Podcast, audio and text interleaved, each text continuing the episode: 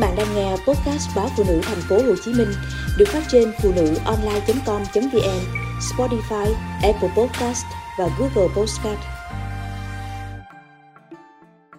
Bánh chuối nướng đông đầy mùi vị làng quê vị mặn mặn của một ít muối, bỏ vào nước cốt dừa cho cân bằng, kết hợp với vị ngọt béo của chuối.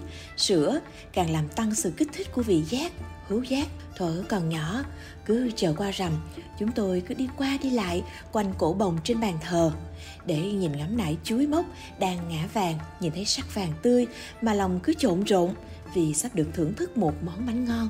Tên bánh rất dung dị và giản đơn như chính nguyên liệu làm ra nó. Bánh chuối nướng có nhiều người bật cười. Món bánh này thì có gì đâu mà đặc biệt, bởi trong các tiệm bánh hay siêu thị trên thành phố vẫn hay bày bán thường xuyên. Hễ thèm là có thể mua ngay. Đâu nhất thiết phải bày công tốn sức mới có thể thưởng thức, nhưng chẳng ai hiểu được đâu. Với tôi, tất cả món bánh chuối nướng ấy đều thiếu điểm vị mặn, ngọt đặc trưng mà chỉ một người duy nhất có thể làm ra được, đó chính là mẹ. Chẳng phải cao lương mỹ vị hay sơn hào hải vị mà giá trị lại đông đầy trong mùi vị của làng quê, gửi trọn vào từng lớp bánh. Chuối vừa hạ từ bàn thờ dừa khô thì rụng sẵn trong vườn. Mè rang thì có trong chạn, chỉ cần mua dăm ba ổ bánh mì khô trong các lò với vài ngàn đồng. Thế là có đủ nguyên liệu để tạo ra món bánh. Ăn hoài mà vẫn cứ thèm. Vị mặn mặn của một ít muối bỏ vào nước cốt dừa cho cân bằng. Kết hợp với vị ngọt béo của chuối và sữa càng làm tăng sự kích thích của vị giác khứu giác, vị ngọt dịu, đông đầy. Không thể thấy được, mà chỉ có thể cảm nhận được bằng trái tim.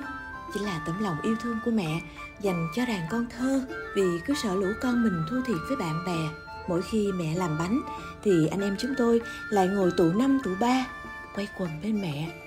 Anh hai phụ mẹ bào dừa, anh bà giúp mẹ sắc chuối. Còn chị tư thì lăn xăng cắt cái bánh mì ra từng khúc nhỏ tay mẹ cứ thế thoăn thoắt xếp ở dưới một lớp bánh mì, nhúng nước cốt dừa, xếp ở trên một lớp chuối thái lát mỏng, thật vương vít mà miệng đứa nào cũng phải trầm trồ, cứ một lớp bánh mì, một lớp chuối, cái bánh trong nồi gan từ từ to dần, y như một cái bánh kem trên tivi ngồi quay quần trên bếp lửa hồng canh nồi bánh nướng, anh em chúng tôi kể toàn những chuyện trên trời dưới đất, đầu làng cuối xóm để hết thời gian chờ đợi ánh than đỏ rực trên nắp nồi, cứ lập lè rồi sau một tiếng hơn đã tắt ngấm. Chính lúc đó báo hiệu là bánh đã chín. Phải mau mau gọi mẹ xuống để bưng bánh ra và đặt trên một cái mẹt tre cho nhanh nguội. Vừa mới mở nắp nồi, mùi thơm lừng bay khắp nhà. Có đứa con đã chảy nước giải ròng ròng vì mùi bánh thơm đến mức khó lòng cưỡng nổi, nhưng cũng chưa ăn được ngay đâu. Vì nếu cắt bánh ra lúc này sẽ làm bánh bở rẹt và vị còn nhạt chưa cô lại đường đôi lúc chờ đợi là hạnh phúc, là niềm vui khi được mẹ chia phần đầu tiên để mời ba, cắt thêm hai phần để mang biếu nhà hàng xóm và phần còn lại là của mấy đứa nhỏ, cắt từng miếng mà bao mùi vị cứ hòa quyện lại trong miệng. Mỹ vị nhân gian là đây chứ đâu? Đã có bao nhiêu cái bánh chuối nướng mẹ làm để cho anh em chúng tôi cùng thưởng thức, chẳng ai đủ nhớ mà đếm được. Hỏi anh hai cũng chỉ lắc đầu hỏi chị tư thì cũng chỉ cười xòa.